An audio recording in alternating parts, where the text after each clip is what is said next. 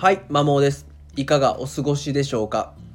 今回は幸せはお金で買えるの真意というテーマで話をしていきます。まあ、結論、お金で買える幸せっていうのはドーパミン的欲求に基づいているので、で、このドーパミン的欲求っていうのはキリがないんですね。なんでひたすらお金を投下して満たすすことのできないドーパミン的欲求を一時的にひたすら満たし続けてるっていうだけかなっていうふうに私は思っております。まず研究結果として、まあ、どういったものかっていうとお金と年収の間違いました幸福度と年収の相関について調べた研究の代表例として2010年経済学者のダニエル・カーネマン氏含む科学者のチームが調査した結果によると年収1000万円を境に幸福度は頭打ちするっていう結果を出しました。要は1000万円まではどんどんどんどん年収が上がれば幸福度は増えていく。けれどもそれ以降っていうのはどんなに年収が増えてもそれほど幸福度に影響はしないっていう風な結論をしたんですね。ただ去年2023年の3月に発表された研究によると年収50万ドル日本円で言うと7000万ぐらいまでひたすら幸福度は上がるようです。まあ、これどう捉えるかですよね。1000万円であればなんか本当に必死こいて頑張ったらいける気がする金額だと思うんですよ。もちろんその人自身の置かれてる状況とかにはよるものの全く無理というか現実味がないっていう数字ではないと思ってます。ただ7000万円ってなるとちょっと現実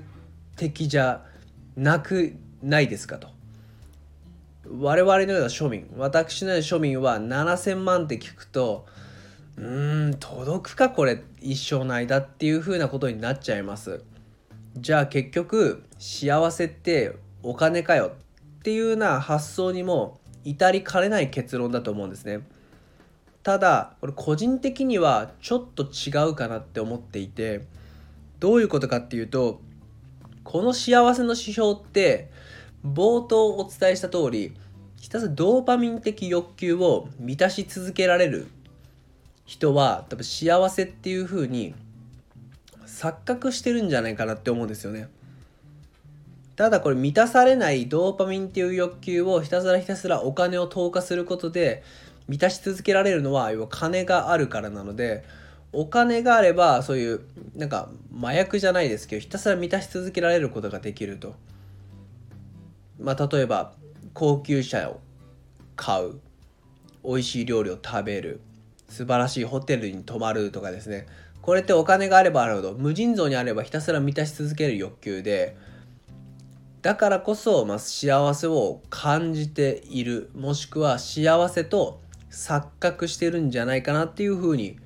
思います。なので自分のような今の庶民はでもこのレースに乗ったところで幸せにはなれないですね。頭打ちすると思います。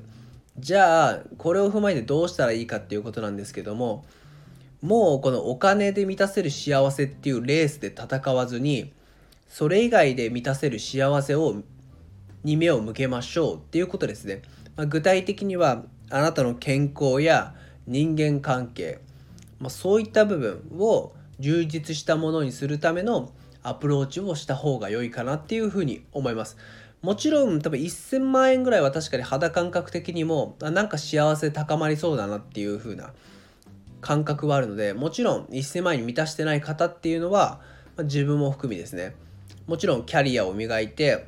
まあ、収益を上げる、まあ、他者に貢献することで、まお金を稼ぐっていうアプローチはしつつもまあ多分それをどんどんどんどんやったところでキリのないレースに突入するのでであればもちろんそっちを追い求めてはいいけれども